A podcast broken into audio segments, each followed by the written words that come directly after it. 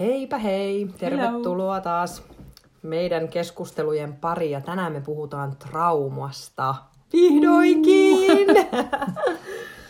Mulla on edessäni Bessel van der Kolkin kirja Jäljet kehossa ja tätä ollaan tässä lueskeltu.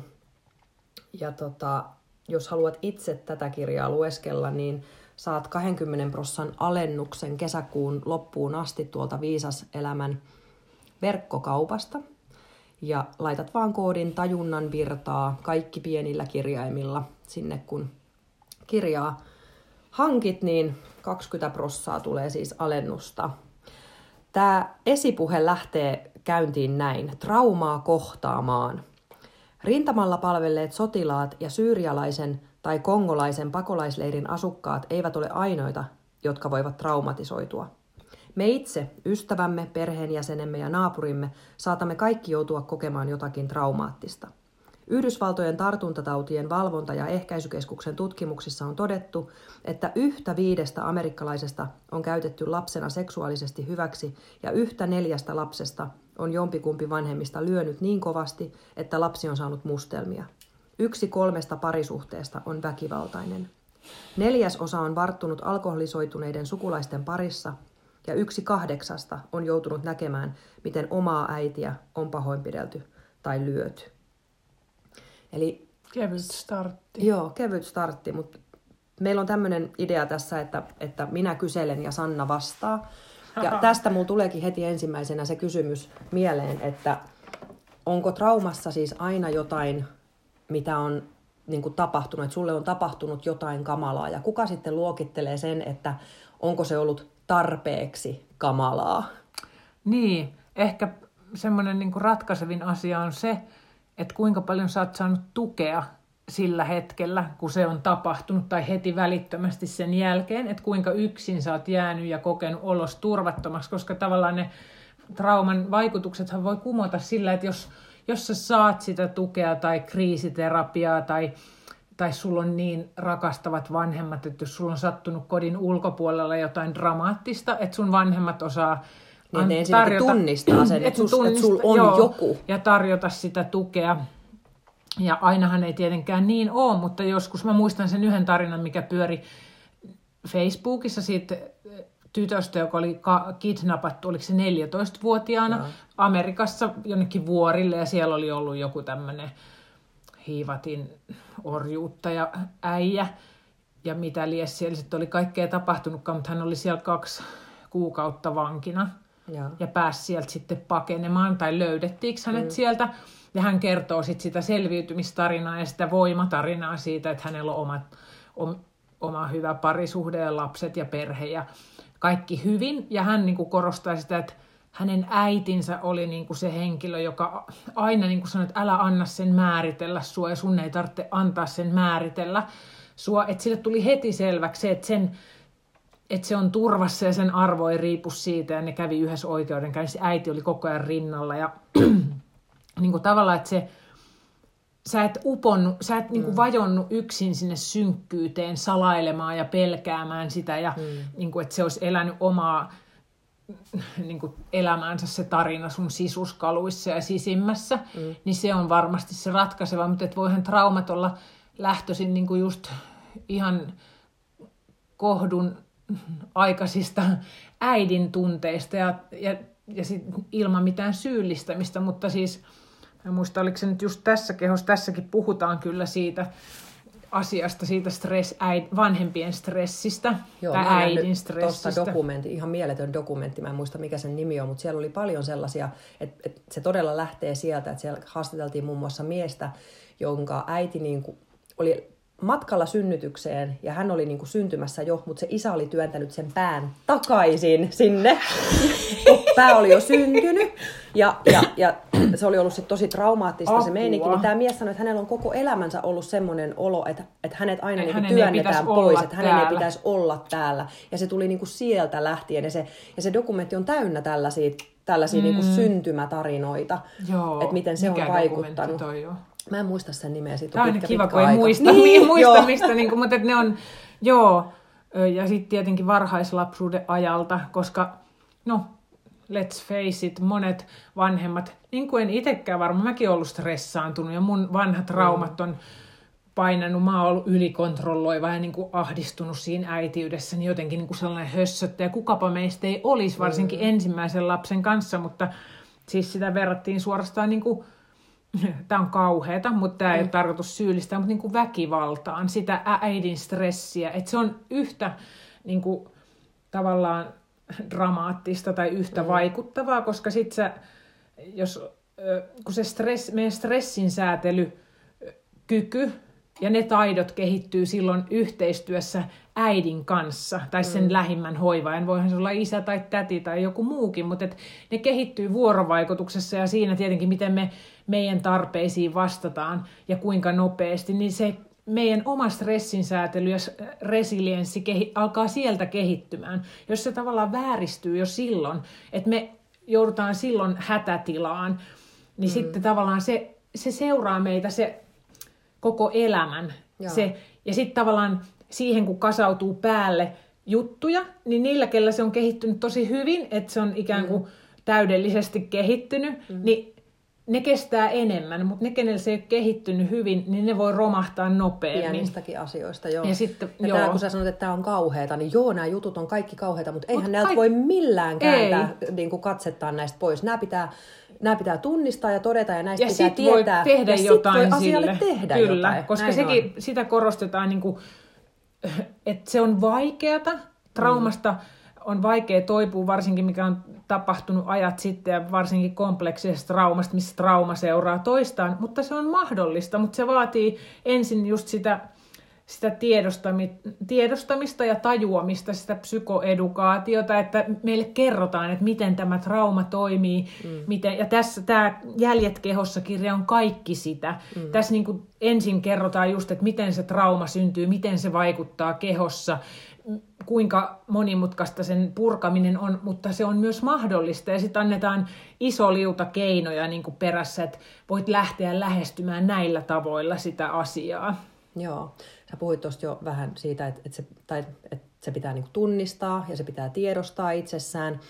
Ähm, me ollaan tosi paljon puhuttu aina mm-hmm. siitä semmoisesta tasapainottelusta tiettyjen asioiden kesken. Ja tässä se varmaan tuleekin just se, että, että se valtava helpotus, mitä mäkin on nähnyt, mikä sussa on ollut siinä, että sä niin kun, ymmärrät, että sulla on trauma. Että mm-hmm. sä jotenkin saat niin kun, niin sanotusti luvan olla traumatisoitunut ja se mm. selittää niin paljon asioita sun elämässä, että se on niin suuri helpotus, mutta aina kun me löydetään joku suuri helpotus, niin sitten siinä on myöskin se sudenkuoppa ihan siinä vieressä ja se on sitten se, että lähtee identifioitumaan siihen, että niin. minä olen traumatisoitunut ja lähtee käyttää sitä tekosyynä. Mm. Eli miten sä oot kokenut tässä näin, koska tämähän on hyvin inhimillistä, mm. että et, et mitä sä sanoisit kaikille, jotka sit ehkä ajattelee, että okei, mulla on joku trauma ja mäkin olen traumatisoitunut, niin, niin miten ei tippua sinne sudenkuoppaan, että alkaa identifioitumaan siihen traumaan?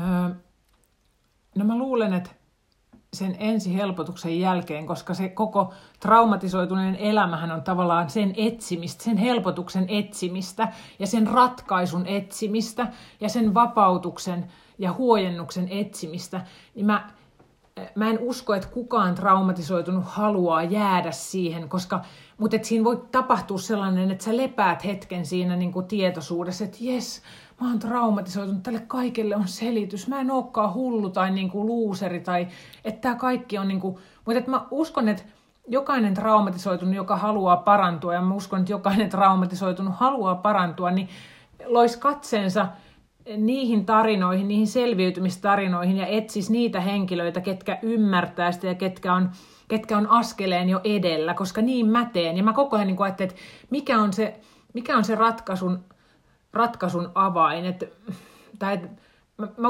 mä jotenkin usko, että kukaan, mutta kyllähän se käy helposti, että sit kun se on niin suuri juttu, että nyt mä löysin tämän, että nyt mä saan levätä tässä, että ehkä se on se, että mä saan levätä tässä ja olla nyt traumatisoitunut ja tavallaan niin kuin oikeuttaa sen, että hei kattokaa, mulla on tämä selitys, koska mm. sä oot jo niin uupunut tavallaan todistelemaan ihmisille, että hei mä oon ihan hyvä ihminen, että mä en taju itsekään, että mikä mua vaivaa, ja nyt puhun mm, ihan niin kuin omasta joo. kokemuksestani, niin sit sä niin kuin haluat tavallaan tehdä kaikille selväksi, että hei, kattokaa, mulla on trauma, tämä johtuu tästä, mä oon nyt käsittänyt, tämä vaikuttaa aivoihin, tämä vaikuttaa kaikkeen, että mun koko keho on, niin kuin, keho on, pist, keho on tehnyt mun todellisuudesta, niin mun puolustu, niin kuin stressin säätelyjärjestelmä on tehnyt musta tällaisen, mutta et eihän me siihen haluta jäädä, vaan me halutaan eheyttää se, me halutaan korjata ne asiat, me halutaan tehdä kaikkemme, jotta me voitaisiin elää, elää täyspainosta ja sellaista eheitä elämää ja niin kuin olla läsnä kehossamme ja elämässämme, minkä trauma meiltä riistää.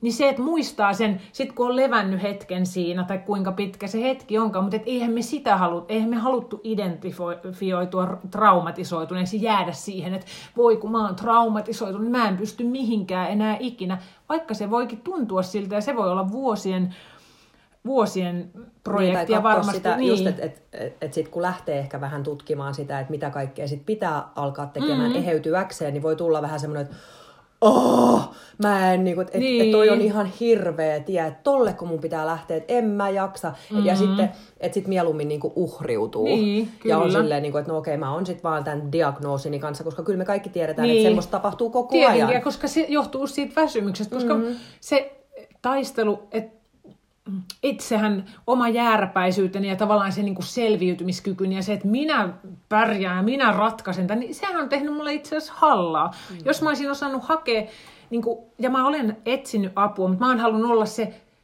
toimija, aktiivinen toimija, mikä vähän traumatisoituneelta lopulta se sammuu, että sä et jaksa olla oman Eli elämän aktiivinen. Lähit sä niinku, niin, niin sanotusti suorittamaan Joo, sitä? mä lähdin ja... suorittamaan ja mä lähdin itse ratkaisemaan kaiken. Mä en ota, mä en niinku, mm. mä en ota tätä apua vasta, että mä tiedän paremmin tai että että tämä ei auta mua tässä. Että, ja oli siinä niinku sitä vaistoakin, että tämä ei tunnu, että tämä auttaa mua ja tämä tie ei. Ja vähän siinä on siinä on se pelko ja se haavoittumisen pelko, että jos mua ei, tai että mä tunsin sen, että mua ei ymmärretä, koska eihän mä ymmärtänyt itsekään. Mm. Ja traumasta on alettu puhumaan, kuten kaikki näkee mediasta joka paikasta. Siitä on alettu puhumaan nyt viimeisen vuoden parin aikana, ehkä jopa viimeisen puolen vuoden aikana niin kuin kiihtyvällä tahdilla, että naisten lehdet on mm. täynnä sitä traumaa, kuinka ihmiset avaa ja purkaa traumojaan. Ja se on osa sitä paranemismatkaa. Toi on totta, nyt kun siitä on tullut semmoinen niin sanottu trendijuttu, mm. niin kuinka paljon itse trauman kokeneena, niin kuinka paljon sua ärsyttää just sitä, että sit sitä viljellään koko ajan, että mä oon niin traumatisoitunut tosta ja toi, toi, toi, nyt mulla tuli trauma. Että sit siitä myös samalla tavalla niin kuin heitetään semmoista jokea tai leikkiä, että kun tämähän niin sit todellakaan ei ole mikään leikin asia. Niin, niin kyllä välillä ehkä, mutta sitten mä aina mietin, että mikä mä oon niinku arvostelemaan just kenenkään traumaa, niin kuin sä aluksi aloititkin, että mm. et mistä sen tietää sitten, että kenen trauma on niin. totta tai että mikä, että voiko, mistä kaikesta voi traumatisoitua. Siihen voi riittää oikeasti yhden jonkun opettajan tylytys koulussa tai niin kuin joku pahasti sanominen. Että jos sä et niin kuin saa sitä purettua, niin siitä voikin tulla sun elämän niin kuin se määrittelevä jotenkin laini, kun joku on sanonut sulle jotain niin kuin tosi satuttavaa, mm. niin mistä mä voin sitten niin kuin määritellä, mutta tietenkin eihän trauma tuu, tuu jostain siitä, että sä et saa sun suklaavanukasta, kun sun aviomies on syönyt sen jääkaapista. Tai... mutta mua, mua aina kiinnostaa nämä sanojen käyttämiset. Että mua, niin. et, et just, et silloin kun joku juttu haluaa tulla pinnalle mm. nähdyksi, niin kaikki alkaa käyttää niin. sitä. Että et mä oon aiheesta ihan kolmanteen. Nyt kun kaikki lapset puhuu koko ajan, kaikki on sika. Sika sitä, sika tätä. Että aikuisetkin on ruvennut, mä oon ihan sika väsynyt ja mä oon sika tätä. Ja nyt enemmän kuin koskaan puhutaan myös eläinten oikeuksista mm-hmm. ja kasvissyönnistä ja muuta. Että kyllä ne sanat niin, haluaa tulla pinnalle. Et sitäkin mä oon miettinyt, että kun kaikki nyt sitten traumatisoituu joka asiasta, mm-hmm. niin et se, sekin on just niin kuin sä sanoit, että nyt vasta tästä on ruvettu puhumaan. Niin. Ja jotta siitä voidaan puhua, niin se todella pitää tuoda niin kuin kaikkien Ja kaikki alkaa tunnistaa niitä omia traumoja se on Joo. sama kuin koulukiusaamisesta alettiin puhumaan ja se oikeasti nostettiin asiaksi, mihin mm. pitää puuttua, niin yllättäen me kaikki löydetään niitä koulukiusaamiskokemuksia ja se ei mm. tarkoita, että että sitten pitäisi niinku kisailla, että kenen kiusaaminen on suurinta, mm. tai sitten tulee vähän sellaista, että Aa, kaikki nyt mm. vaan on koulukiusattu. Mä uskon, että kaikki on jossain määrin Kyllä. koulukiusattuja.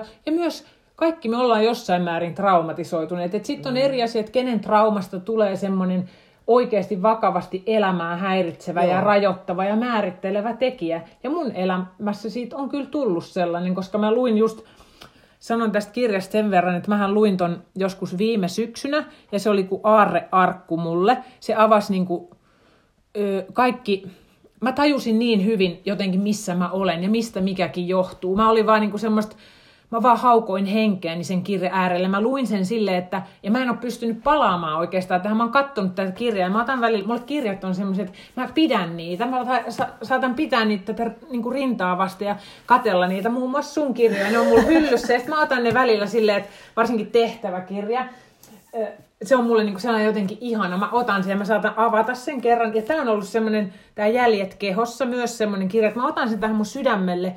Mutta nyt äsken kun mä avasin tämän ja katoin tätä ja mä tajusin, että mä oon ikään kuin unohtanut kaiken tämän informaation, ne kaikki hienot yksityiskohdat täältä ja sen, että se vaan meni jotenkin niin, niin syvälle, mutta tämä on niitä kirjoja, mitkä vaatis nyt multa toisen lukukirjan. Että sit mä mm. varmaan niin kuin siinä traumasivistyksessä niin nousisin ihan toiselle levelille, mutta ei pysty. Joo. Ei pysty ennen kuin pystyy. Aivan. Että se, että mä tunsin nytkin niinku sellaista kauhua, kun mä avasin tämän niinku semmoista hyvällä tavalla, että ei vitsi, tässä on paljon kaikkea ja tääkin, että apua. Toi on niin tärkeä pointti, että ketään ei voi ikinä pakottaa lukemaan mitään kirjaa ja varsinkin just semmoiset kirjat, jotka sitten menee sinne vum, sinne suoraan sinne sieluun. Mm-hmm. Että kun niin paljon omista kirjoista, kaikista eniten mä kuulen just tota, että se on mulla vaikka yöpöydällä niin, ollut puoli kyllä. vuotta, mutta mä en pysty mm-hmm. sitä lukemaan, niin toi oli niin hyvin sanottu, että kun ei pysty ennen kuin pystyy, että kaikelle on aikansa. Niin. Ja just se, että kun meillä on se tieto ja meillä on se kokemus, niin joskus me tarvitaan sitä tietoa, mutta joskus me tarvitaan sitä kokemusta. Pitää johonkin suuntaan vielä päästä ennen kuin on valmis sille seuraavalle askeleelle. Ja tämä on, niinku, tää on tavallaan ihana, kun tässä on niin selkeä tämä tää sisällys, niin sä voit täältä valita esimerkiksi jonkun, mistä sä haluat tietää, mm. ja lukea sen kohdan, ja niin kuin tavallaan ottaa semmoisin haukkapaloina, koska tämä, no tietenkin tämä nivoutuu alusta loppuun saakka edelliset jutut niihin mm. uusiin, mutta että tavallaan, että täällä on niin paljon tätä tietoa just aivoista, sitten täällä on sen, sen terapi, tekemässä terapiatyöstä tämän Besser van der Kolkin, niin semmoisia tapauskuvauksia, mm. mitkä on tosi mielenkiintoisia, jo niistä voi saada tosi paljon sellaista vertaistukea mm. ja niin kuin ymmärrystä omaan, omaan niin kuin, tilanteeseensa. Että... Kun on tässä ol, saanut olla sun ystäväsi jo kauan, niin mä oon tietenkin seurannut hyvin, hyvin läheltä tätä sun eheytymismatkaa. Musta on niin, siis sä oot yksi sitkeimpiä ihmisiä kyllä, mitä mä tiedän, just siinä, että sä olet halunnut, halunnut siinä eheytymisessä tehdä kaiken mahdollisen. Niin kerro vähän kuulijoille kanssa, että mitä kaikkea sä oot kokeillut ja mitkä on sitten ollut sulle ne semmoiset, että, että joku niin kuin, ei ole auttanut, ja sehän ei tarkoita, että se on huono menetelmä, se on vaan mm-hmm. just sitä, että se ei ole auttanut sua, mutta että se voi auttaa niin. jotain muuta. Mutta että mitkä on ollut ne sun, mitä kaikkea sä oot kokeillut, ja mitkä, mistä on ollut hyötyä, ja mitkä on ollut semmoisia wow? No, mulla on, no mä oon kokeillut kaiken näköisiä kehoterapioita, ihan jäsenkorjauksesta osteopatiaa, Horstman hoitoa, roosenterapiaa, rousenterapiaa siis, no homeopatiaa, sitten kaikkea, mistä ei edes viitti mainita, mutta mut joo, siis mm, ehkä merkittävin, merkittävimpi on ne kehoterapiat siinä mielessä, että se ö, minätietoisuushan katoaa traumassa, sä et tavallaan niin kuin, ole omassa kehossa, etkä niin kuin, tu, tavallaan ole enää selvillä niistä sun sisäisistä tuntemuksista, koska sä oot joutunut tavallaan sulkemaan, tai sun aivot on ystävällisesti sulkenut sen niin kuin ymmärryksen sun sisimmästä, koska sieltä nousee myös niin paljon sitä pelkoa, eli ne on vaan jäädyttänyt tavallaan sun tunteet, mikä vaikuttaa myös siihen, että sä et tavallaan ole läsnä omassa elämässä, kun sä et voi olla läsnä omassa kehossa niin, että sä tietäisit, että mikä susta tuntuu hyvältä. Niin sitten se keho, kaikki koskettaminenhan saa sut takaisin niin kuin siihen kehoon tai pakottaa sut takaisin ja tekee sut tietoiseksi niistä tuntemuksista. Ja sitten Horstman, mikä kuulostaa, se kuulostaa musta niin hassulta, on niin hauska tarina, kun mä Frantsilassa pääsin ekaa kertaa Horstman hoitoon, ihanan valkoisen lumpeen Mirja teki mulle Horstman hoidon ja mä niin kuin koko mun niin kuin olemus kavahti sitä Horstman-hoitoa ja sitä nimeä. Se oli niin hassu mun mielestä. Ja se hoitajakaan ei vaikuttanut sellaiselta, kenen kanssa mä niin kuin mm-hmm. jotenkin yhtään tulisin juttu. Ja Horstman-hoito oli ainoa, mikä mulle jäi. Ei ollut muihin enää vapaita aikoja. Ja se oli jo ekalla kerralla sellainen niin kuin aivan uskomaton. Siis siinä liikutellaan käsiä ja jalkoja mutta, ja painetaan jotain energiapisteitä. Että siinähän liikutellaan vähän samoin varmaan kuin kiinalaisessa lääketieteessä, että ollaan niiden meridiaanien ja äärellä, eli sieltä vapautetaan jotakin tosi isoa, niin se oli mulle sellainen, että mä en ikinä niin kuin, kokenut missään sellaisia kokemuksia kuin Horstman hoidossa, että olipa ne sitten, mitkä messut ne on siellä, eikö ne ole just viisas elämä messut, mitkä Tampere-talossa on, no siellä mm. mä menin, mm. menin myöskin tämän samaisen hoitajan hoitoon myöhemmin. Mä en koskaan tuntenut sellaista syvää äidin rakkautta ja niin kuin sellaista hoivaa, että musta tuntuu, että mä haluan niin kuin lähteä tämän naisen kanssa kotiin. Ja mä en tiedä, mutta oikeasti, että ne kokemukset mm. oli niin syviä, että musta vapautui oikeasti paljon jotain. Se on, se on käsittämätöntä. Tikapuut rakkauteen kirjassahan mähän siellä loppupuolella siellä ihan rakkausteemoissa kirjoitan siitä mun syvimmästä ikinä keho hoitokokemuksesta ja se on nimenomaan saman Mirjan Horstman hoito, mm. että se on käsittämätöntä, että joku vääntelee sun jalkaa edestakas ja tekee ympyrää sun jalallas, kun sä makaat siinä, että mitä kaikkea sieltä voi tulla muistikuvaa, muistoa, välillä mm. itket, sit sä taas naurat. Sitä ei voi mitenkään järjellä selittää. Ei, se ei... ei mitenkään. Ja mäkin menin just siihen silleen, että mä en usko tähän pätkääkään, tää on ihan niinku höpö höpöä, mutta mennään nyt ja lähin sieltä aivan puulla päähän niin kuin lyötynä, että mm. ei ole todellista. Joo, ja hengitys, olipa se sitten mitä tahansa, mm-hmm. mutta et hengitysmenetelmät, niin kun nehän tuo voimakkaasti, voimakkaasti kehoon ja voimakkaasti niin kuin itsen äärelle, että hengitys ja, ja kundalini jooga, minkä mä oon muutama vuosi sitten löytänyt, niin se on ollut mulle iso juttu. Just tämän niin kuin, hermostoa hoitavan vaikutuksen vuoksi se tasapainottaa hermostoa ja tasapainottaa rauhasjärjestelmää, eli niin kuin meidän hormonitoimintaa, mikä on hyvin keskeisessä asemassa myös tässä traumassa, koska sehän on sekasi. Kortisoli pumppaa mun lisämunuaiset koko ajan niin kuin siihen stressireaktioon, eli se koko kehon hormoni tasapaino on epätasapainossa, niin se on siihen kundaliini siihen, ja sen oman voiman kasvattamiseen, mikä syntyy just siitä, että hermostoa saatetaan tasapainoa ja sitä hormonitoimintaa ja sit se, sillä hengityksellä. Että se on ollut iso juttu ja tietenkin, että mä oon tavannut sut. Se on ollut mun niin kuin, iso terapia, koska, koska vaikka et sä vaikka et se olisikaan samalla tavalla traumatisoitunut kuin minä, mutta että sähän oot ollut mun niin kuin, oikeasti semmoinen tuki ja turva. Että mun, niin kuin, ja tietenkin mun mun mieskin, joka asuu nyt eri kämpässä, mutta siitä huolimatta myös tämä niin kuin, on mahdollista sen turvan tunteen kautta, mm. mitä mä oon hänen kanssaan saanut kokea. Että mä en tunne oloani turvattomaksi, vaikka me ei olla saman katon alla. Ja sä oot kaikessa, sä seisot mun takana ja kannustat mua aina ja haluat mulle pelkästään hyvää. Mm. mm. Kiitos. Mm-hmm. Mutta mut se kehollisuus ja se kehoterapia, kaikki kehoterapiat, mä muistan, kun mä kävin osteopaatilla meidän, missä mä oon lapsieni käyttänyt ja sinä oot käyttänyt Lasse Maijalalla ja, ja lasten kanssa niin todella mieletöntä duunia ja tulosta. Mm-hmm. Mutta sitten se sanoi mulle, se otti vaan mun varpaista kiinni ja sanoi, että ei sus ole mitään muuta vikaa, mutta sun energiat on vaan hajallaan ylt ympäri. Ja mä olin niin närkästynyt. Mulla kesti oikeasti varmaan kaksi vuotta ennen kuin mä niinku pääsin. Mutta sitten mä ajattelin, että vitsi, tähän yksinkertaiseen lauseeseen, tähän hän kiteytyi koko se mun, mm.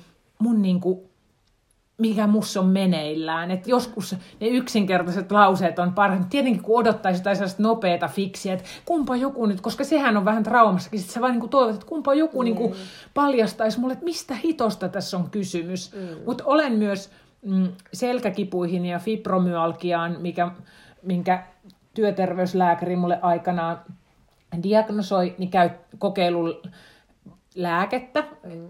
sellaista kipulääkettä, ja se teki mut yllättävän onnelliseksi se kipulääke, eli en halua sulkea lääkkeitäkään mm. pois, koska ne rauhoittaa nimenomaan sitä hermostoa, eli kannattaa niin kuin miettiä sitä. Ja mulle oli itse asiassa inspiroiva, kun Kaisa Jaakkola on puhunut omista traumoista ja siitä toipumisesta, että hän niin kuin rohkeasti kanssa puhui sit lääkkeistä, että ei ole tarkoitus niin kuin sulkea mitään apukeinoja pois. Et kun mä itse olen vähän sellainen, että mä mieluiten jätän lääkkeet aina kokonaan pois kuviosta, jos se suinkin on mahdollista, mutta se se lääke rauhoitti mun hermostoa, eli niitä hermoimpulsseja ja niitä kipuviestejä se vaimensi. Eli mun hermosto ei reagoinutkaan kaikkeen, niin kuin traumassa se reagoi kaikkeen ja säpsähtelee ja pe- pelästyy, traumatisoitunut. Mm. Riippuu tietenkin trauman laadusta, mutta mullakin se on johtuu väkivallasta, niin mähän pelästyn niin kuin kaikkea. Niin se mm.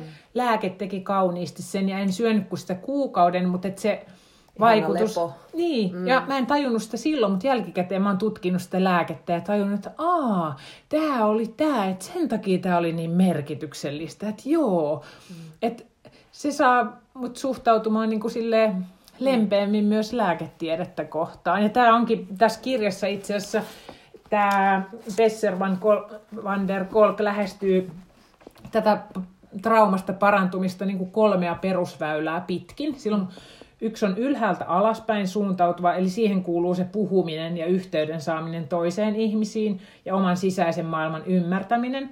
Ja toinen väylä on niin kuin just sellaisten lääkkeiden käyttäminen, jotka sammuttaa näitä hälytysreaktioita. Mm. Ja aivojen tiedon käsittelyä muuttavien teknologioiden hyödyntäminen, mikä no, on just tätä... Olen, mm. joo, tähän on neurofeedbackia, eli tavallaan aivoja opetetaan reagoimaan eri tavalla ja toimimaan erilaisilla aivo niillä taajuuksilla. Et koska stressaantuneena me, meidän aivot on beta-tasolla, eli me ollaan koko ajan niin kuin tosi virittyneitä, niin siinä tavallaan siellä tietokoneohjelmalla on semmoinen ideaalitila, mm. aivojen ideaalitila, mihin sun omien aivojen toimintaa verrataan. Ja sit sun omat aivot saa palautetta televisioruudun kautta. Mä katsoin muun muassa, yritin katsoa tuota Lucifer-sarjaa. Eli se ruutu menee pieneksi, ihan pieneksi harmaaksi neliöksi, jos sun aivot ei tavallaan toimi sillä optimaalisella tasolla. Eli sä oot vaikka stressaantunut tai ne aivoaallot on just beta-tasolla. Eli sun ei kannattaisi katsoa sitä sarjaa. ei, mutta sitten sille tavallaan merkitystä, mitä sieltä tulee. Tai ainahan kaikella on merkitystä. Niin. Mutta mutta sitten se ruutu muuttuu isoksi, kun mun tavallaan se aivokäyrä äh, tota, oppii olemaan sillä ihanteellisella tasolla. Tätä on vaikea selittää, mutta se on niin kuin aivojen uudelleen opettamista. Eli kun me käytettiin sitä saunapolkuvertausta joskus, että on helpompi kulkea sitä saunapolkua, mitä me ollaan 20 vuotta kuljettu, mutta tämä tavallaan luo sitä uutta saunapolkua sinne nokkospusikkoon, ja tokihan se kestää, että ei se riitä, kun mä käyn yhden kerran neurofeedbackissa, se voi olla 40 kertaakin, voi olla, että 10 kertaa riittää. Paljon sulla on mennyt rahaa kaikkiin näihin No siis mä johonkin kirjoitinkin, että varmaan, tiedätkö pienen kesämökin verran ihan oikeasti. Mm Mä, Et... siis, mulla oli se mun oma, tai siis mun tyttären parantumis puoli vuotta, niin mulla meni siinä puolessa vuodessa kuusi tonnia rahaa. Niin. Ja sä oot tehnyt tätä kuitenkin vuosia, että mä just mm. ajattelin, että se on varmaan kymppitonneissa, mitä on sulla on varmasti, en mä uskalla edes ajatellakaan, siihen on sisältynyt matkoja, niin kuin, ei mitään lomamatkoja, vaan niin kuin sellaisia paranemismatkoja. Niin. Retriittejä ja leirejä, ja leirejä niin. koulutuksia, kursseja, mm. kirjoja no kirjoja mä olisin ostanut anyways, niitä mä oon ostanut koko elämäni, että sitä ei ehkä lasketa, mutta kaikki terapiat ja hoitomuodot ja mitkä kuulostaa, mutta merkittävää, no neurofeedbackissa mä kävin 1500 eurolla ja mä selkeästi huomasin, että mä sain semmoisia mielettömiä läsnäolon kokemuksia, sellaisia, että mä tulin ulos sieltä ja sitten mä olisin, että mitä täällä Helsingissä on tapahtunut, onko nyt joku onko nyt jotain, niin kuin, että jengi on jossain tapahtumasta? Miten täällä on näin hiljasta?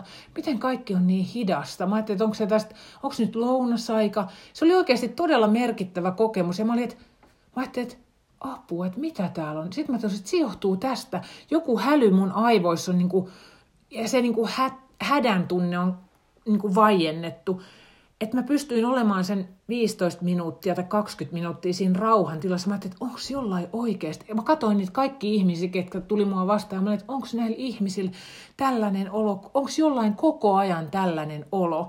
Että on mieletöntä. Mä niin jo sen kokemuksen saaminen pisti mulle sellaisen tavoitteen, että tota kohti mä haluan tavoitella, että vaatipa se mitä tahansa, niin mä selvitän sen. Että onko se tämä, ne- ja kun mä ymmärrän, mihin se neurofeedback tähtää ja mit, mistä, mitä se niin tekee, niin senhän pystyy tekemään muillakin tavoilla. Ei tarvii mennä sinne, mutta se on ikään kuin semmoinen mm. tietynlainen pikatie, Joo. Mm, vaikka pikatietä ei ehkä ole, mutta verrattuna siihen, että sit sä harjoitat itse sitä niin kuin tietoista läsnäoloa ja mindfulnessia ja hengitystä ja nehän mm. kaikki tähtää siihen samaan. Mm. Mutta joskus on helpompi saada se kokemus tuolla tavalla selkeästi mm. ulkopuolelta, niin se johtui siitä. Siis mä, sain, mä, mä olin pystynyt sammuttaa ja rauhoittaa jotenkin ne mun aivot. Joo. Ja sitten mä menin katsoa sellaisen näyttelyn siitä Sanomatalon aulasta, missä oli silloin jotain Suom- Suomen rikollisuuden niin kuin jotain pahimpia tapahtumia, Podomjärven juttu, niin se meni sen siljen No. Sitten mä sain kiihdytetty itteni sellaiseen hätätilaan hyvin tehokkaasti, mutta mm. Mutta hei, mä palaan Joo. nyt. Mä oon kirjoittanut tähän jotain juttuja ylös, kun sä tuossa puhuit Paasasin. pitkään. Ei, kun puhuit. Niin, tota, niin kun sä puhuit tuosta minätietoisuudesta, se on tosi hieno termi. Avaa sitä vähän enemmän, että miten sä oot kokenut, että sun minätietoisuus, että mitä se oli silloin, kun sä et vielä tiennyt traumasta, miksi se muuttui silloin, kun mm. sä ymmärsit, että sulla on se trauma, ja mitä se on ehkä niin kuin tänä päivänä, koska se on varmastikin kolme ihan eri asiaa, se sun mm. minätietoisuus. Miltä susta tuntui ennen, kun sä et olisi ollut saanut tästä niin kuin traumasta? no se on tavallaan Kiinni. semmoista ö, jatkuvaa tiedostamatonta ahdistusta, että se on tavallaan läsnä semmoisena voimakkaana syyllisyyden tunteena, tai se on tosi painostavana ja painavana tunteena, että kaikki, että koko ajan sä niinku joudut pinnistelemään, tai niinku sun joka hetki on sellaista y- niinku taistelua, ja jaksa, taistelua sen jaksamisen puolesta, että sä jotenkin joudut kannattelemaan ja pitää ittees niinku kasassa joka hetki, että niinku aika heviä, ja sit sitä ei oikeastaan halua tiedostaakaan sitä oloaan, että sitä jotenkin niinku, on niin sammuttanut sen yhteyden itseensä, ne aivot on sammuttanut sen yhteyden, että sitä on vaan semmoisessa niin jäätyneessä olotilassa, että koska sä et ole yhtään tietoinen siitä, että sä pystyisit tarkastelemaan niitä asioita, mutta sitten sit tavallaan kun se tieto lisääntyy ja niille asioille tulee nimet, ainahan kun me saadaan määritelmiä jollekin asioille, niin se selkeyttää valtavasti asioita ja sitten me pystytään, aa, tämä oli tätä, okei, ai nyt tässä on niinku, sit sä saat heti niinku askeleen sivuun siitä itsestäsi, eli sä katot sivusta sitä, että okei, tämä on tätä, okei, nyt musta tapahtuu varmaan tämä, että nyt mun hermosto on niinku, taistele pakennetilas selkeästi, joo, aa, nyt mä oon täysin jäätynyt, mä oon lamaantunut, eli tapahtuu jotain todella kiihkeetä ja stressaavaa, ja mun vastaus siihen, mun kehon ja aivojen ja hermoston vastaus on siihen, että ne laittaa mut lamaantuneeseen tilaan. Et se minätietoisuushan vaatii sitä, että me, me pystytään jotenkin olemaan tietoisia siitä, mitä meidän kehossa tapahtuu ja tuntuu, mm. mutta silloin kun ne aivot on ottanut sen, sen vallan suojellakseen meitä, nehän tekee kaikkensa suojellakseen ja ylläpitääkseen meidän elämää. Niin sitten kun ne reaktiot tai on niin kuin korostunut ja tavallaan se, ne stressireaktiot ohjaa meidän elämään, niin meillähän ei ole minä, me ei, pystytä, me ei jakseta olla tietoisia siitä, vaan me ikään kuin suljetaan itsemme siltä, mutta se on välttämätöntä, että me tullaan ni, niistä tietoisiksi. Ja kaikki se kehollinen harjoittelu siitä, että me, koska mullahan on niin kuin ollut sellainen suuri, suuri kauhu siitä, että jos mun pitää mä pystyn olemaan täysin aivottomana itseni kanssa niin kuin hiljaa, vaikka päiväkausia niin kuin möllöttää jossain, mutta se, että mun pitäisi oikeasti niin kuin miettiä, että miltä musta tuntuu, että just joku, jotkut joogatunnit tai meditaatio, ne voi olla, ne voi olla tosi vaikeita sellaiselle, kenellä tämä minätietoisuus ja on niin kuin hukassa vaikka traumatisoitumisen myötä, koska ne on pelottavia hetkiä, kun sä oot, oot itses kanssa ja sä et ikään kuin tunne mitään, koska sulla ei ole yhteyttä niihin sun sisäisiin vaikka mielihyvän tuntemuksiin, että ah, ihana, mulla on rento olo, tai ah, ihana vetää niin kuin syvään henkeä. Että jopa hengittäminen voi olla pelottavaa. Et mun mielestä hengittäminenkin oli pelottavaa. Et Henki salpautuu. Niin, henki mm. salpautuu. Niin tavallaan se oli niin kuin se luonnollinen tilanne, että kun alkaa tuntua pelottavalta ja niin kuin hätääntyneeltä se, että miksei, mun sisä, miksei mä tunne mitään, kun se, niin kuin, että mä en tunne mitään, että nämä, mitä mun pitäisi tuntea, että mun pitäisi tuntea Tuleeko jotain. semmoinen pakokauhu, että tässä on niin kuin lähes kuollut, kun ei tunne mitään? Joo, tai niin että kuin- elämässä ei ole mitään merkitystä tai Niin. mitään järkeä, jos ei kerran tunne Niin, mitään. että mä en tunne mitään. Että niin kuin se on pelottavaa, että miksen mä, miksen mä tunne mitään. Vähän niin kuin sanot, mä en saa mitään yhteyttä mun sisimpään. Ja sehän johtuu just siitä, että sä että se on niin kuin sammunut se systeemi, koska sä et pysty olemaan läsnä, etkä sä pysty tuntemaan niitä hyviäkään tunteita, eikä sulla ole tavallaan päämäärää elämässä, koska sun hermosto on ottanut ylivallan ja tavallaan se stressin säätely on aivan sekaisin. Sä oot koko ajan siellä stressissä. Mm. Niin sit sä vaan niin kuin elät, elät siitä käsin. Mm. Et se vaatii... Eli antoiko mm. sitten niinku sen, sen niinku trauman löytyminen sulle semmoista varmuutta siihen, että sit sä aloit tutkimaan niitä Kyllä. tunteita. Joo, ja sitten sit- niin. sit sulla oli lupa silleen, että okei, koska mulla on tämä, niin okei, nyt mä ymmärrän. Eli sen takia mä en ole tuntenut mitään. No nyt tämän tiedon valossa mä uskallan lähteä vähän Niin, tutustumaan kyllä. niihin tunteisiin. Että sit mä tiesin, että se on niinku se välttämätön asia, että mun on alettava tuntemaan enemmän. Mun on pakko löytää niitä keinoja, millä mä uskallan tuntea. Ja siinä se hermosto on tavallaan, koska sehän ei auta, jos sä sanot itsellesi vaan, että no niin, tunne nyt tämä tunne, vaan sitä on oikeasti niinku, sitä on harjoiteltava ja niinku löydettävä sitä turvan tunnetta siihen, että mun on mm. turvallista tuntea niinku muutakin kuin tätä kauhua ja mm. hälytystilaa, että mä voin nyt rauhassa tuntea näitä muitakin tunteita, jotta mun elämä maistuisi elämältä, eikä vaan pelolta.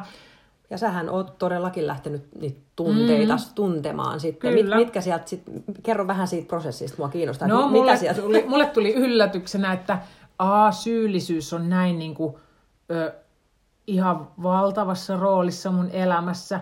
No häpeä, häpeää on paljon liittyen just siihen, että miten mä en ole päässyt sit elämässä eteenpäin sillä tavalla, mitä mä uskoisin, että mun kaikella potentiaalilla ja älyllisellä kapasiteetilla mm. olisi ollut mahdollista. Niin siitä valtava häpeä ja syyllisyys siitä, että miksen mä oon tehnyt sitä ja tätä ja no se se ankaruus ja sitten tietenkin se pelko. Mulle tuli jotenkin järkytyksenä, koska mä olin tavallaan salannut itseltäni sen pelon, että koska mielihän on semmoinen, että me halutaan, niinku, me halutaan unohtaa ne pahat, tarpeeksi pahat asiat, me ei haluta niitä muistella, vaan mennä reippaana eteenpäin ja jotenkin niinku olla fressi ja tuore. Että miten paljon mus onkaan sitä pelkoa. Surua on varmasti roppakaupalla, siihen mun on vaikea vieläkin jotenkin päästä käsiksi aina aikaa, ja se kuohahtaa. Mm, mähän on semmoinen, niin kuin, että se himo on just ollut mulle semmoinen ikään kuin pakokeino niin kuin monille meistä ihmisistä, että se, se on, kun sehän on kuitenkin jo vähän sellaista voimallisempaa ja tavallaan, että sä saat jotain kivaa itsellesi, mm. jotain niin kuin hyvää fiilistä, niin sitten tavallaan semmoinen, että mulla olisi taipumus no, hoitaa itseäni, itselääkitä itseäni ruualla, mm. tai sitten mä tykkäisin pelata jotain veikkauksen pelejä, mutta kun mä oon tietoinen niistä, mä pystyn hallitsemaan niitä, mutta mä niinku tunnistan sen halun itselääkitä itseäni semmoisilla tavoilla, mitkä ei ole, ei ole mulle hyväksi. Mm. Että on niinku monenlaisia tunteita, sieltä, mutta et ehkä just, ja viha, mm. viha mun ystävä, mitä, mitä mä oon harjoitellut tässä viimeisen vuoden aikana, ja mieheni on saanut tuta nahoissaan, ja an, olen antanut vihaisuudella niin mm. hänelle tilaa tuntea muita tunteita, kuten mm. apatiaa ja, mm. ja, ja surua. Mm. Et kun mä oon niinku ruvennut itse olemaan vihanen, niin kelkka on kääntynyt. Mm. Et se on mielenkiintoista nähdä, että et tavallaanhan mun mun trauma ja se, että mä en ole osannut pitää puolia, niin se, on mahdollista, se mahdollistaa ihmissuhteissakin paljon asioiden niin kuin kasvamista kieroon, mutta en mä halua siihen tarttua, vaan mä haluan tarttua siihen, missä mä oon nyt. Et mä oon vähän niin kuin silleen, mä just puhuin sitä, että vähäksi siistiä, että me päästiin tähän pisteeseen, että miten niin kuin pitkä tietä on ollut, mutta että mä oon niin kuin uskaltanut suuttua ja mitkä portit se on niin kuin avannut taas uusiin sfääreihin. Aivan mieletöntä. Toi on tota, mä mietin tässä omaa, kun sä puhut omasta tarinasta, sä mietin omaan. Ää, kun sä puhuit tuosta, että sä, sulle se tuli aina niinku la, semmoisena lamaantuneisuutena, mm-hmm. mutta mähän traumatisoiduin silloin, kun mun tytär sairastui, ja mulla oli puoli vuotta just sitä, mistä puhuttiin alussa, mm-hmm. eli sitä, että mä olin niin uhri, ja niin just sille, että me, mähän on aina niin. naurannutkin sille, että mä sanoin aina, että me ollaan sairaita, niin. vaikka ei mulla mitään sairautta mm. ollut, mutta mähän uhriuduin totaalisesti ja syytin kaikkia mahdollisia lääkäreistä lähtien niin kuin siitä, että me oltiin siellä, siellä pimeässä suossa. Mutta mulla tuli sitten kuitenkin siitä se taistele. Et mä, en, mä, en, mä en koe, että mä olisin lamaantunut niinkään missään vaiheessa. Mm-hmm. Et onko mahdollista, että niinku traumassa on kaksi eri sellaista niin kuin, ulospäin suuntautunut, just niin kuin vähän just tämä lamannut pak- taistele pakene meininki. Niin. Että mä lähdin siis ihan siis taistelemaan. Ja mä olen niin kuin taistellut tieni pois mm. aina. Että mä en ole ikinä oikeastaan elämässäni antanut itseni lamaantua, paitsi vasta nyt viime vuosina. Ja se on ollut aivan ihanaa.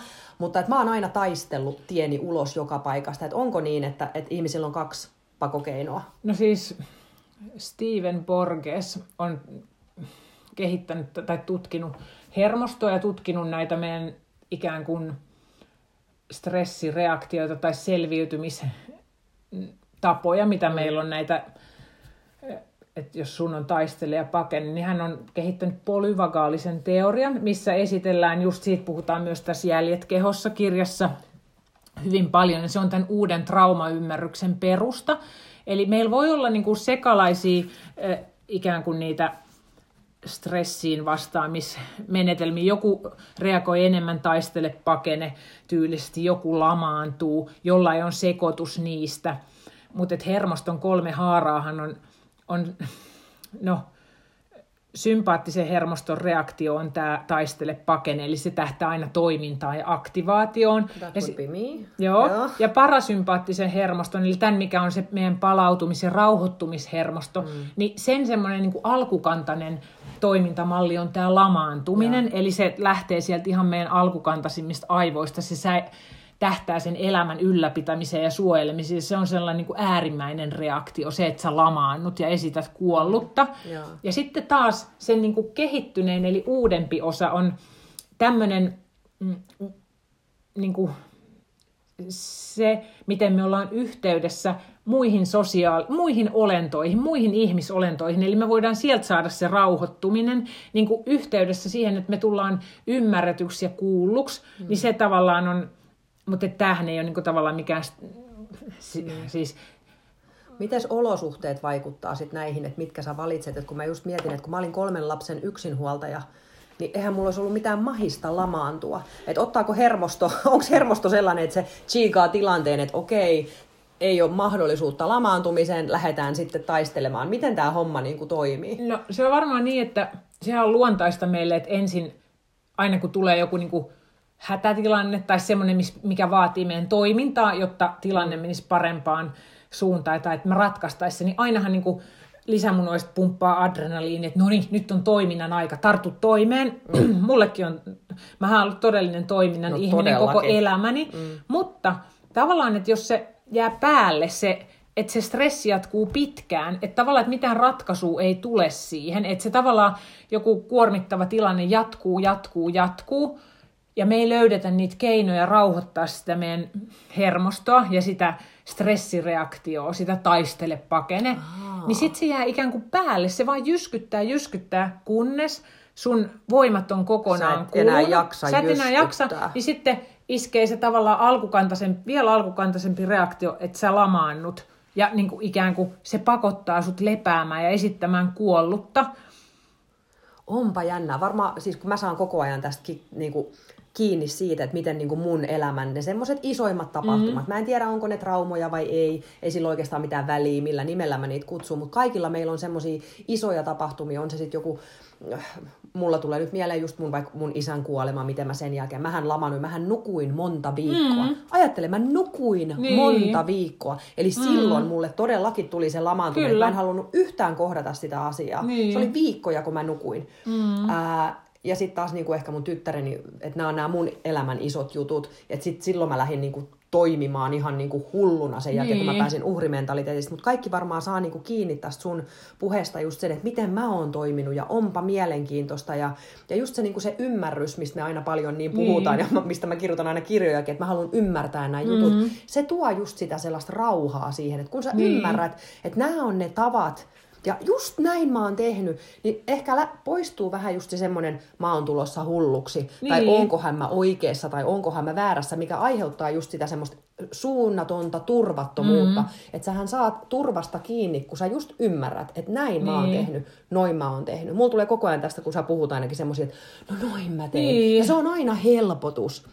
Että ei ihmekään se, että kun löytää jonkun tällaisen kirjan, mm. tai kun saa kiinni siitä, että tämä on se mun, niin. että, että mulla on trauma, että se helpotuksen määrä on mm. ihan siis todella merkittävä. Niin, ja just se, se oli tässä Borgesin ö, teoriassa tärkeä just se, että sen parasympaattisen hermoston se toinen ääripää on ikään kuin se, että millä me pystytään rauhoittamaan itsemme mm. ja tuomaan mu, niin kuin siihen mukavuusalueelle on se kontakti toisiin ihmisiin, mm. että me saadaan sitä rauhaa ja turvaa siitä, että joku, koska sen myötä mä vasta annoin itselleni luvan ikään kuin ajatella edes terapiaa, koska mä vähän aina ajattelin jotenkin, että no mun on, että kyllä mä itse niin kuin parhaiten tiedän, ja silti mm. mä ajattelen nyt edelleenkin, että mä itse parhaiten tiedän, mutta että tavallaan se, että on joku neutraali henkilö, ketä sä, sun tunteet ei pysty horjuttamaan suuntaan se tai toiseen, että sitten se terapeutti tarjoaa ikään kuin sen, sen niin kuin rauh, rauhan, ja turvan siihen, että joo, sä voit tutkia näitä rauhassa, että sit sä oot sillä mukavuusalueella, että se kontakti, mutta eihän se tarvi olla terapeutti, koska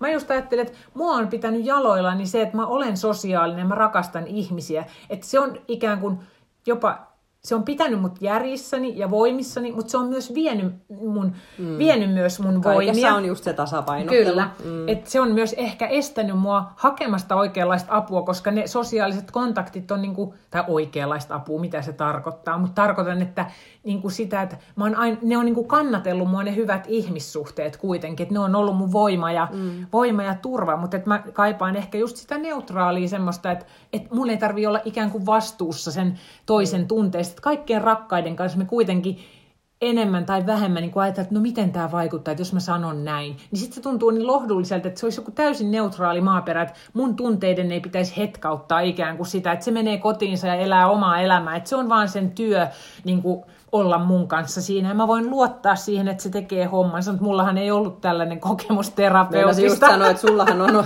mielenkiintoisia terapiakokemuksiakin myös. Joo, mutta nyt mä oon taas, nyt mä oon siinä tuubissa, että mä aion aloittaa, aloittaa taas uudestaan terapian y- yritettyäni tätä jo ja järkytettyäni erästä terapeuttia. Hän ei kyennyt, kyennyt olemaan se turvasatama, mitä mm. mä häneltä niin kuin peräänkuultin ja mä selitin tätä traumaa, mutta et mä ilmeisesti astuin liikaa hänen tontilleen, että hänelle ei ollut. Mä kysyin, että onko sulla trauma-ymmärrystä, tunnetko polyvagaalisen teorian, sanoin, että mun on vaadittava itselleni Mä tiedän, mitä mä tartten. Mä tiedän niin, mitä mä tartten eheytyksen. Mä kysyn sulta, onko sulla antaa mulle näitä. Et siis mm. hänen itsetuntonsa ei kestänyt tätä. Ja. Et hän tunsi riittämättömyyttä ja meidän yhteistyömme loppui sitten siihen. Mm.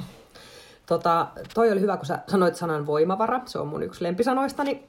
Mitä sä sanoisit, että jos joku nyt tunnistaa itsensä näistä puheista, että et, et siellä on jotain traumaattista taustalla, joka vaikuttaa tämän päivän olemiseen, tuntemiseen ja tekemiseen, mm-hmm. niin mitkä, mistä sitä voimavaraa, mitkä on ne voimavarat tällaiselle henkilölle ja mitä sä sitten sanoisit, että älä missään nimessä tee, että mikä on sitten se, joka vie sitä voimaa kaikista eniten. Eli mitä sä suosittelet tekemään, mikä, mistä tulisi sitä voimavaraa? No, se itsensä kuunteleminen ja sen keho, kehotietoisuuden ja minätietoisuuden lisääminen on niin kuin se avainasia, eli ja sen hermoston ymmärtäminen, eli se tavallaan fysiologian pistäminen kuntoon. Mutta sitten myös ne joku turvallinen suhde, missä sä, olipa se terapia, tai sitten jos sulla on semmoinen puoliso tai semmoinen ystävä, niin se on niinku tosi tärkeä, mutta kyllä mä oon tietoinen siitä, että kukaan ystävä eikä puoliso välttämättä jaksa loputtomiin kantaa sitä, mä en tiedä, onko se onko se tarkoituskaan, eli sen takia, jos on mahdollisuus saada terapeutti, niin sehän on itsellekin vähän huojentavaa, että et sä koe oleva se taakka jollekin. Mm. Mutta joka tapauksessa hyvät ihmissuhteet, sen fysiologian ymmärtäminen, eli sen hermoston ymmärtäminen, sen tiedon hankkiminen. Ja se, että oikeasti suojelee, suojelee itteensä ää, niiltä, ei tarvitse altistaa, vaikka se on, se on totta tietyssä kohtaa, että pelkoja päin on jossain kohtaa mentävä. Traumassakinhan se on ikään kuin sen pelon kohtaamista, mutta sä tarvit ensin sen turvan, koska traumatisoituneen ihmisen se tavallaan mukavuusalue, se missä sä pystyt olemaan rentoutuneena, niin se on pienentynyt. Eli sä oot aina lamaantuneena tai aina ylikierroksilla. Eli sen alueen lisääminen, mikä lisää sitä, se, että sä pidät sairaslomaa tai oot rauhassa tai että sä vaihdat mukavampaan työpaikkaan, missä, su, missä sä pystyt kuuntelemaan enemmän itseäsi, mitä muutoksia sun pitää tehdä kotona, onko siellä että sun pitää olla jämäkämpi sun lapsille, että sun tilaa riistetään koko ajan, tai että, onko se sun, että sun pitää ilmaista sun tarpeet paremmin sun puolisolle alkaa kertomaan, että hei, että nyt mä oon oppinut tällaista, että mä todella tarttisin tämän rauhan, tai että onko se sitten just sitä fysiologista, että sun pitää kiinnittää huomioon sun uniin ja syömisiin, mutta että se turva on se, että mikä tahansa, että ensin sun pitää lisätä, se turva on se perusta. Mm turva ja ymmärrys, koska sit sä pystyt sieltä turvasta käsin ruveta tekemään niitä, niitä muutoksia sun omaksi hyväksi. Et, he, niin kuin tavallaan sen, he, siitä on kysymys sun hermoston uudelleen opettamista, että sä et reagoisi enää sen vanhan trauman, siitä vanhasta traumasta käsin kaikkeen. Eli tästä reaktiivisesta elämästä semmoiseen tietoiseen niin. elämiseen. Ja siinä varmaan just se hengitys, hengitysharjoitukset, meditaatio. Mm. Eli sitä just sitä rauhoittumista. Joo, että kundalini, joka on mulle itselle ollut semmoinen, mikä sisältää niin kuin kaikkea, mutta se voi olla myös, mm, nykyään puhutaan paljon traumatietoisesta joogasta, ja se, se on tärkeää, koska just tavallaan se, ne as, tietyt asennot ja asanat, niin ne voi herättää susta tosi voimakkaita muistoja ja pelkkä se meditoiminen, että sun pitää istua hiljaa, mm. niin ne voi olla tosi trauma, oikeasti tosi isoja kokemuksia. Ja sen takia nämä kokemukset pitäisi aina tehdä jossain turvallisessa Kyllä. piirissä. Tämä oli niin jännä kanssa silloin, kun just kaikki nämä jutut periaatteessa äh, mua jännittää niin kuin sanoa tätä, että en, mä en halua sanoa, että mä oon traumatisoitu, mutta oli se mulle kuitenkin niin jäätävä se vuosi, minkä mä Loten kanssa silloin kävin mm-hmm. läpi, että sen jälkeen kun mä lähdin sitten tekemään tätä kaikkea, niin mähän on periaatteessa tehnyt kaikki samat jutut kuin sinäkin, ja me ollaan aina näiden samojen asioiden niin. tunteiden äärellä, niin. tarpeiden äärellä mm-hmm. nyt, että me ollaan kuljettu ihan limittäin niin. näitä juttuja, mutta mä muistan myös sen, että mulla tuli ihan semmoinen, että kun mä oon aina kanssa semmoinen niin järjellä, niin kuin ratkaisija, että mä halusin tutustua mun kehoon, niin mä en halunnut missään nimessä joogata ensimmäisen kerran yksin. Sillä tavalla, mm-hmm. että mä mm. olisin yksin mennyt jollekin joogasalille sille, niin. että mä en ole niin. tuntenut siellä ketään. Mä en halunnut missään nimessä tehdä sitä, mm-hmm. vaan mä, niin, mä järjestin retriitin niin. Karitan kanssa, jonka mä tiesin, että hän on niin lempeä niin. ja ihana ja ymmärtäväni. Ja mä halusin, että siellä oli 20 ihmistä mun kanssa, että mä en mm-hmm. olisi yksin. Ja se ensimmäinen kerta siellä joogatunnillakin, mä oon tästäkin monta kertaa puhunut, oli se, kun mä opettelin itkemään. Mm. Eli kun musta lähti tuhat kiloa menneisyyden traumoja sen itkun kanssa, mikä tuli, kun mä menin johonkin pienen, ja tää, mä oon heittänyt tätä vitsillä, mutta et kyllä rivien välistä kuulee, kuinka iso asia tämä mulla oli. Että me mentiin banaaniasentoon. Eli sä oot vain kädet niin kuin, tuolla ylhäällä ja sitten menet semmoisen banaanimuotoiseen mm. asentoon. Ja se laukas mussa niin. vuosisadan itkun. Ja se mahdollisti se yhteisö siinä mun ympärillä, niin. se turvallinen olotila, se Frantsila, ne kaikki naiset siinä mun mm-hmm. kanssa, kun mä tiesin, että mua ei tuomita, vaan että mua kannatellaan. Sen ansiosta.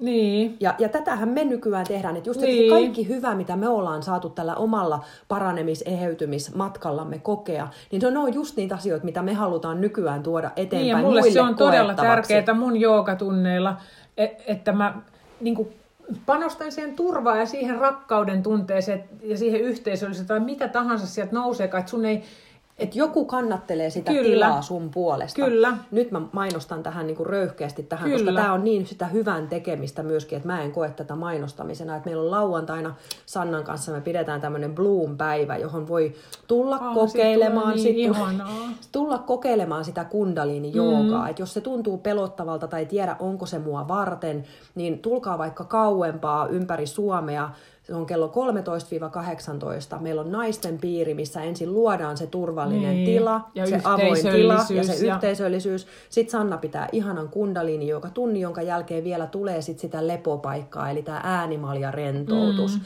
Että suokaa itsellenne tällainen tällainen päivä, että jos ette ole ikinä kokenut mitään tällaista, ette naisten piiriä, ette kundaliini joka, ette äänimalja rentoutusta, sitä, että teidän keho todellakin lepää ja tuntee ne äänet mm-hmm. itsessään, niin tämä on siihen ihan mahtava tilaisuus. Ja mä oon tarkoituksella valinnut sellaisen harjoituksen, semmoisen kriian mm. harjoitussarjan meille, mikä on oikeasti tosi ihana, mm. niin että siinä on niinku, että siinä ei heti, se ei ole monesti sellaiset taakse taivutukset, että joutuu taivuttaa, paljastamaan itsensä ja niin kuin tavallaan tämän mm. sydämen alueen ja kaulan, niin ne on niin kuin, se on semmoinen meille niin kuin herkkä alue, tämä kaula ja sydän, niin sen paljastaminen monesti saa, sieltä nousee ylitse vuotavia tunteita, mm-hmm. niin mä oon tarkoituksella miettinyt sellaisen sarjan, mikä on oikeasti niin kuin ihana ja herättää niin kuin sitä hyvällä tavalla sitä voimaantumista. Ei, ei tuu semmoista, niin kuin, että apua, tämä oli ihan kauheata, että me jouduin niin kuin yhtäkkiä johonkin hulluuden, hullujen tunteiden äärelle. Että... Joo odotan sitä kyllä kovasti. Ähm, Mutta hei, sitten vielä toi, että mikä sitten vie voimaa. Tämmöiset tuo voimaa. Niin. Tällaiset todellakin tuo voimaa. En voi, no kaikki tietää, no, mä oon niin. hehkuttanut näitä koko urani ajan niin kauan kuin on näitä, mm. näitä järjestänyt, että tämä on mun kaiken voiman niin. kanssa se semmoinen, että tästä mä ammennan kyllä. sitä voimaa. Joka ikinen luento, missä ollaan tärkeiden asioiden äärellä, mm. naisten piirit, ryhmät, retriitit, joogat, oh, että se todella on sitä voimavaraa, jonka mä toivon, että joka ikinen nainen soisi itselleen. Niin se on just se turva, se on just se, se yhteys, se on. mikä on sen mm. niin kuin polyvakaalisen teorian, se mikä lisää sitä mm. turvan aluetta. Mutta mikä sitten vie voimaa? Mi- mi- mitä sä sanoisit, että niinku, et, et jos sä puhuisit just sun Liikaa, rakkaalle siskollesi, niin. että et älä tee noin, niin mitä... Liikaa ärsykkeitä, siis mm. liikaa ärsykkeitä ja liikaa, koska se mieli on ylikuormittunut, jos keho on ylikuormittunut, niin some voi olla se liika ärsytys, semmoisten satuttavien taisteluiden valitseminen, että et just jossain keskustelupalstalla kinaaminen, se on oikeasti tosi raskasta, se niin kuin, oh. siinä herkässä tilassa. Sitten isot meluiset paikat. Siis mullehan, mä vasta nyt tajunnut, mähän olin entisessä elämässäni konduktööri, niin mä, mä oon ollut siellä, siis selvitellyt jotain puukkotappeluita ja muita siellä junassa. Mä oon niinku kerännyt traumaa trauman päälle. Et se on ollut mulle todella raskasta ilman, että mä oon niinku tuntenut, ollut siinä kehossa, niin mä oon vaan ihmetellyt, että mikä mua väsyttää. Mutta siis mm. mä oon koko ajan ollut niinku siinä pelossa, että jos sulla et pysyttele pienissä ympyröissä niin kauan, Joo, kun sä saat vahvistettua itsesi niin valitse ne paikat, mihin sä meet. Ä, älä mene hoploppiin tai älä mene kauppakeskuksiin tai älä mene mihinkään suuriin tapahtumiin, jos sä tunnet oikeasti olla kuuntelemaan sitä, että haluanko mä oikeasti sun, mm. sun kysymys, viekö tämä voimaa vai antaako tämä voimaa. Että vaikka se tuntuisi sellaiselta, että no, tänään pitäisi olla kivaa, mm. että ei mitään sellaista, että tänään pitäisi olla kivaa, että kaikkihan tästä tykkää, mutta jos sä et tykkää, niin kuuntele mm. sitä, ala kuuntelee sitä, että mikä sun voimaa vie. Sitä ei voi, mutta Mä sanoisin, mm. että se, missä on liikaa ärsykkeitä, liikaa ihmisiä, liikaa mm. toiden, toisten tarpeita. Että jos sä oot se tyyppi, joka aina vastaa, yrittää tavallaan hoitaa sitä traumaansa niin kuin vastaamalla muiden tarpeisiin, niin ala vetää rajoja. Ala vetää rajoja ja se on hitsin vaikeaa, se on sellainen opintomatka kanssa.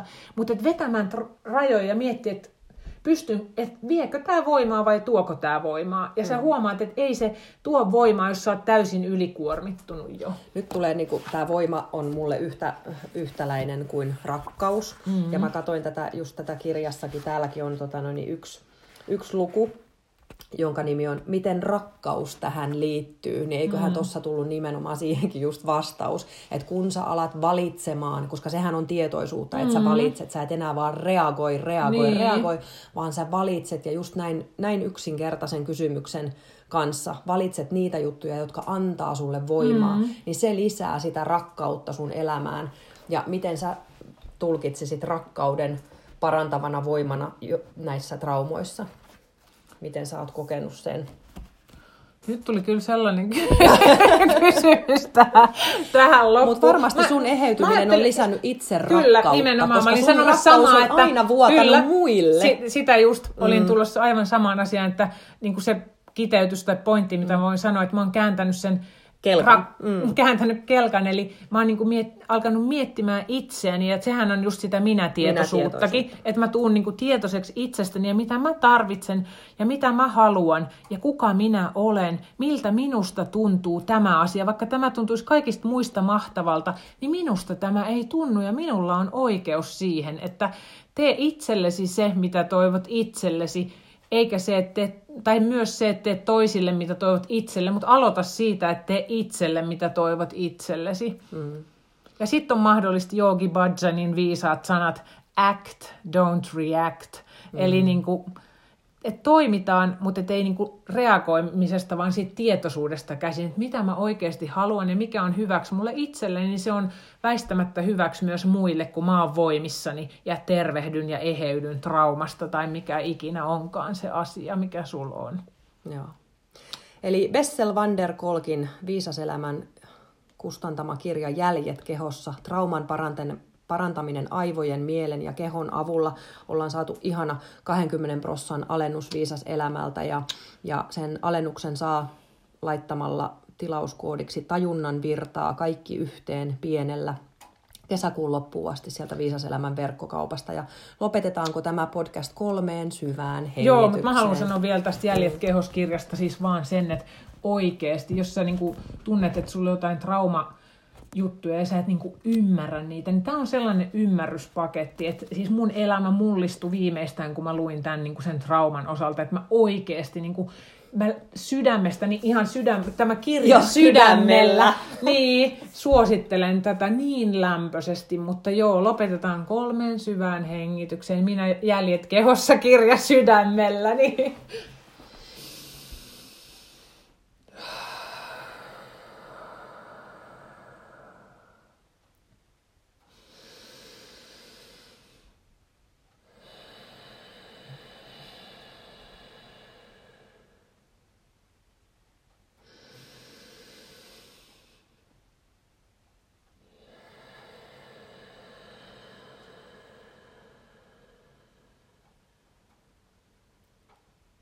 Satnam. Satnam.